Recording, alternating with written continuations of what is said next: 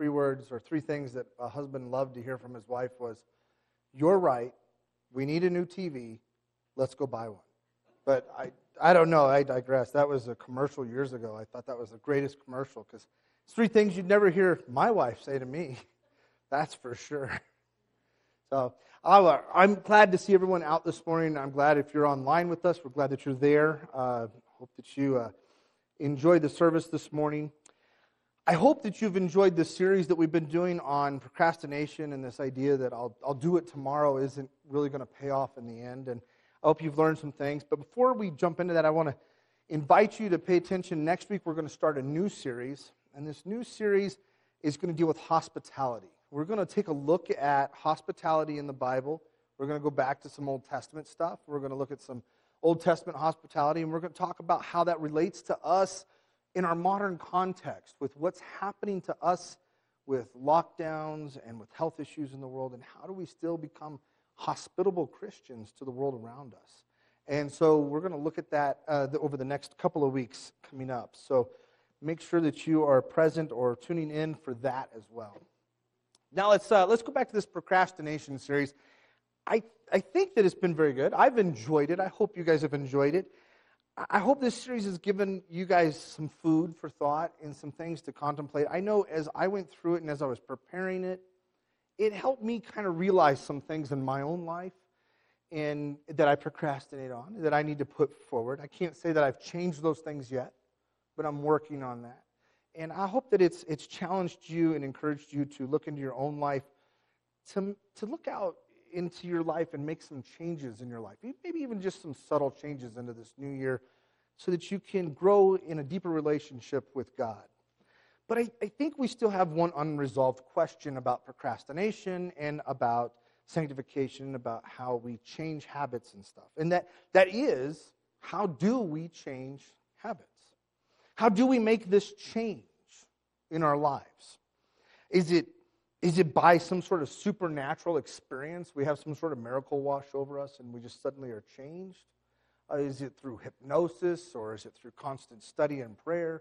How do we make these changes in our lives? And maybe the better question is not how do we make these changes, but what is our part that we play in making changes in our lives?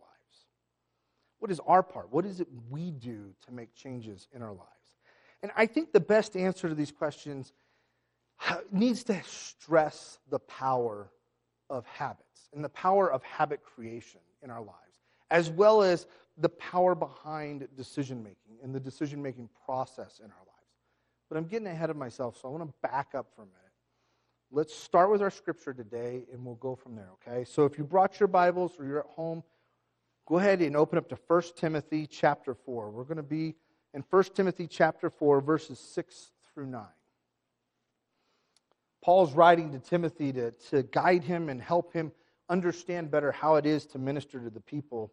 And in 1 Timothy chapter 4, starting in verse 6, he says, "If you put these things before the brothers, you will be a good servant of Christ Jesus, being trained in the words of the faith and of the good doctrine that you have followed. Have nothing to do with irreverent, silly myths. Rather, train yourself for godliness. For while bodily training is of some value, godliness is of value in every way, as it holds promise for the present life and also for the life to come. The saying is trustworthy and deserving of full acceptance." I like the book of 1 Timothy and 2 Timothy, but that tidbit right there is a juicy little tidbit, right? That is good stuff right there. That's like getting that like perfect piece of steak and chewing on it for a while. That's good stuff right there, what he's talking about. When I read this, it just took me back to a place. And I started thinking about when I was between my freshman and sophomore year in high school. It was the summertime. And I was playing baseball, and we were playing in a city league. And I wasn't really good at baseball, but I played because my friends played. And I remember we would always have these tryouts for baseball, and you'd go for like a week, every night for a week, and you'd try out, and coaches were out there picking the players they wanted. And it was kind of like a draft selection, and they drafted the players. Well, like day two, into the tryouts, I got hit in the face with a ball during warm-ups, and I wore braces back then, and oh man, my face just swelled up, and so I didn't make it to like the next two tryouts because my face was all swollen and I was all black and blue and bloody, and I made it to like the last day of tryouts. Not that I was going to get drafted really high, you know, I might have been Mr. Inconsequential, but I didn't get drafted on a good team, that's for sure. And I ended up on this team of kids that we had no pitchers. Nobody on the team knew how to pitch. And we were basically the Bad News Bears. We got a coach 2 days, I think, or 3 days before our first game. That's how bad we were. We didn't have a coach. Didn't have enough coaches for all the teams. And so we didn't have a coach. And finally, one of the kids' dad said, I coach baseball at a high school level. I'm done for the season. I'll come coach you guys. So he came and he coached, and we lost the first game. I mean, I think we had two practices before, and we lost the first game pretty bad. I mean, I think it was a stomping, like 18-1, and the one was a fluke, you know. And the second game we lost pretty bad as well, if I remember right. But we didn't lose another game. After that, the whole season, we went undefeated the rest of the season until the final, and we were the runners-up for Yuma County for our age group. I wasn't very good at baseball. I was okay at defense. I could play center field. I could throw down to home plate and get it there in one hop. That's not bad as a teenager. I was a good backup catcher because I had that arm, so I had that speed to throw down to second. But my batting was horrible. I had more strikes than I had balls on my record. I swung at everything, and I connected with almost nothing. Every ball that came at me, I swung at it. It didn't matter if it was going to hit me in the head, I swung at it. So one day in practice, the coach was like, Robert, you're one of the biggest kids on the team. You should be our cleanup hitter, but instead, man, we've got you down there like 7th or 8th in the batting lineup. He goes, we need to work on your hitting. So I said, all right. So I did hitting drills for like 2 hours at practice, hitting a duffel bag, learning where the sweet spot was on the bat, learning where the sweet spot was over the plate, learning where the sweet spot was to connect the ball.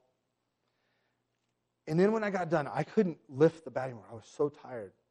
Then he started pitching balls at me and said, now hit them. And I did a little bit better. I wasn't grounding out so much. I was getting some balls in the outfield. I was doing some stuff. By the end of that year, I could place my shots. He had me picking right field, left field, or center field. I even was batting fourth, which was cleanup for our team, and I hit one ball 375 feet out of the park, which was pretty good for a 15-year-old. I was excited. If you've ever played baseball or any kind of sport like that, you have a coach. And the coach comes along, and they teach you things. They taught me how to hold the bat, how to stand, how to bend my knees, how to turn my head, how to keep my eye on the ball, how to make connection with the ball. They coach you in things like that. See, the coach guides you in the nuance of the sport. They train you in the right way to play and to position your body and how to do it.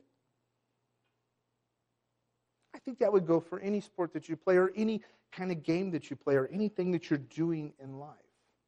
And that's what God is in our lives. God is like this coach in our life.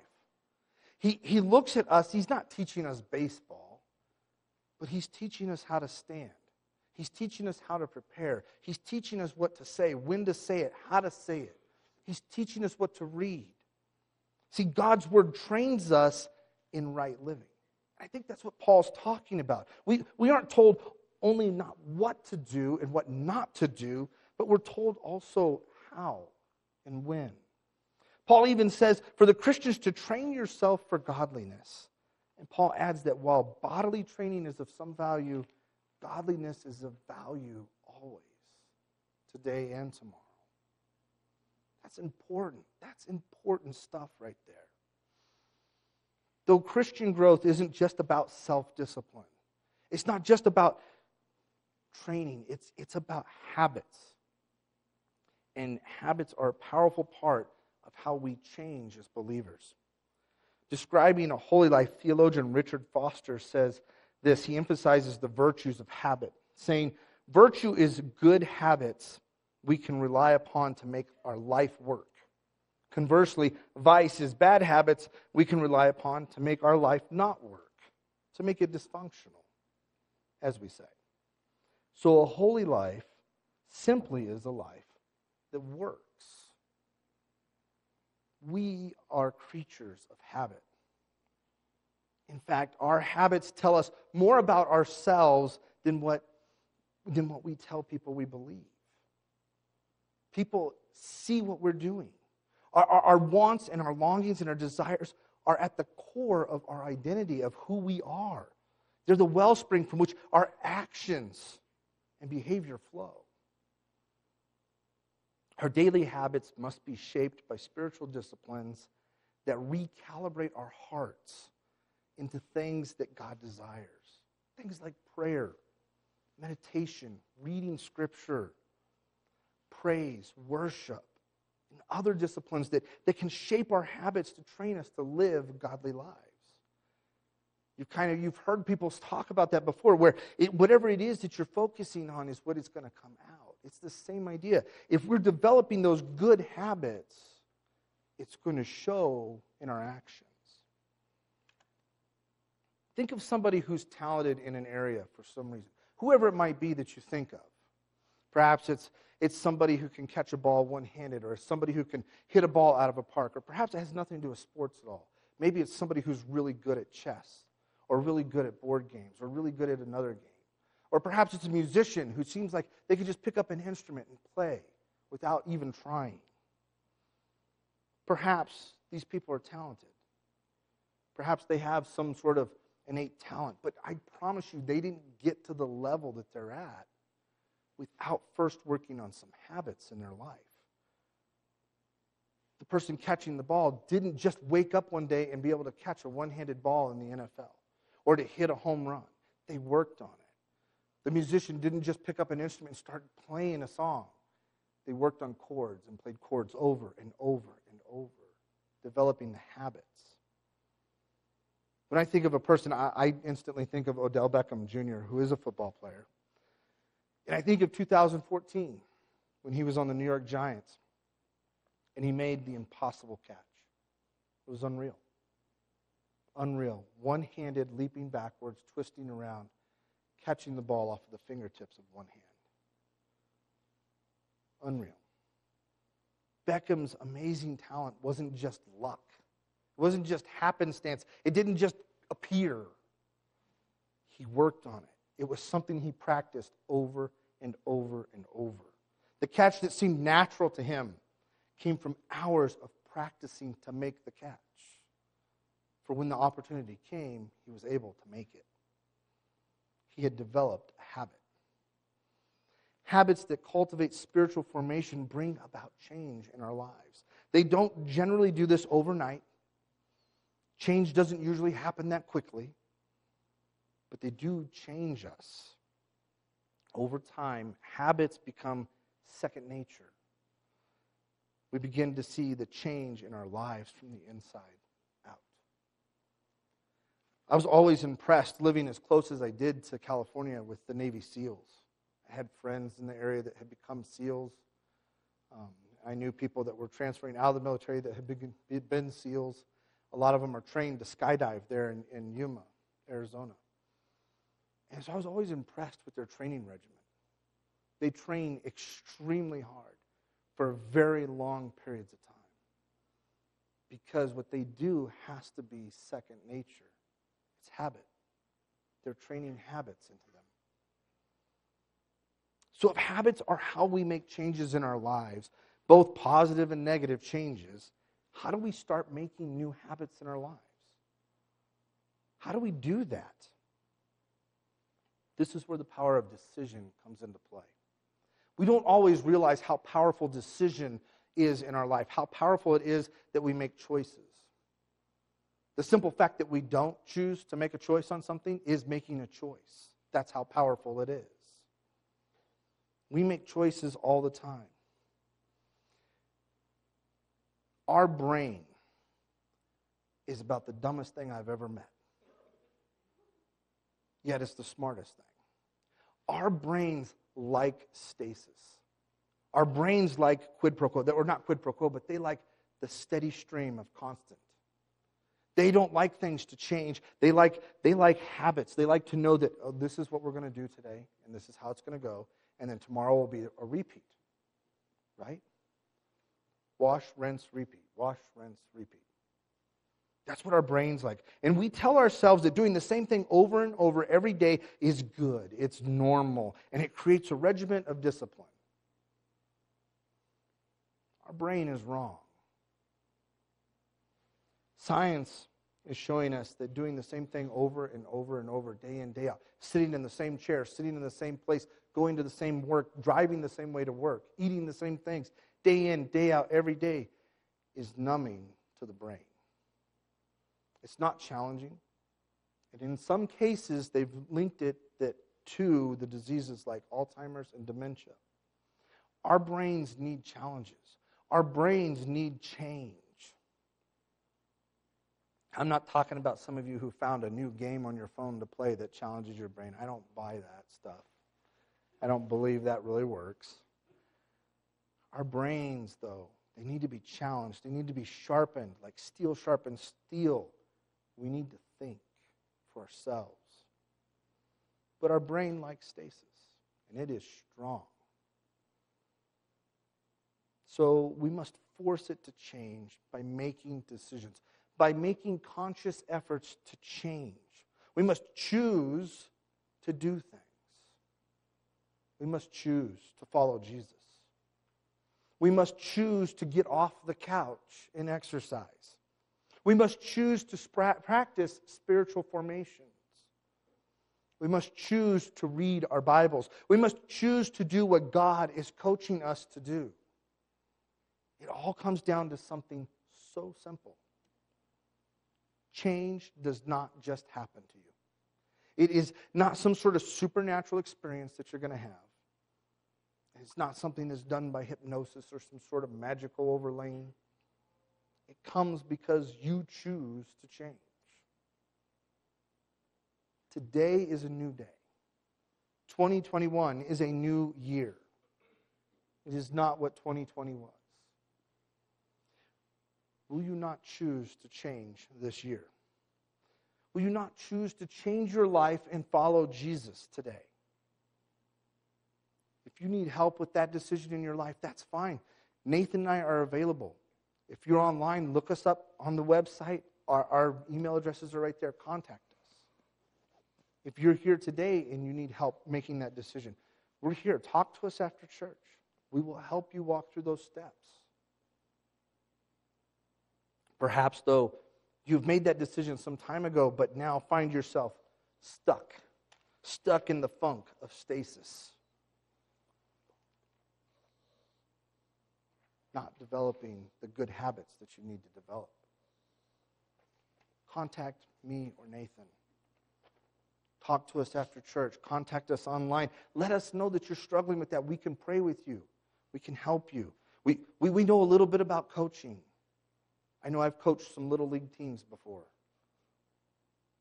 We know a little bit about coaching, and maybe we can help you get to the next step and free you of the old habits that are slowing you down, that are hindering you and blocking you from following God's plan for you. Won't you join us in 2021 as a changed believer seeking a loving God so that your life and your world will be a better place? Will you pray with me? Dear Heavenly Father, we thank you for the blessings you've given us, and we thank you most of all for your Son, Christ. Your Son, Christ, who went on that cross and shed his blood for our sins. Powerful statement of change.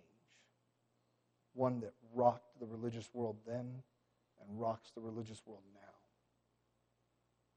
Lord, put it on our hearts to change our lives, to get away from our old bad habits, our constant norm.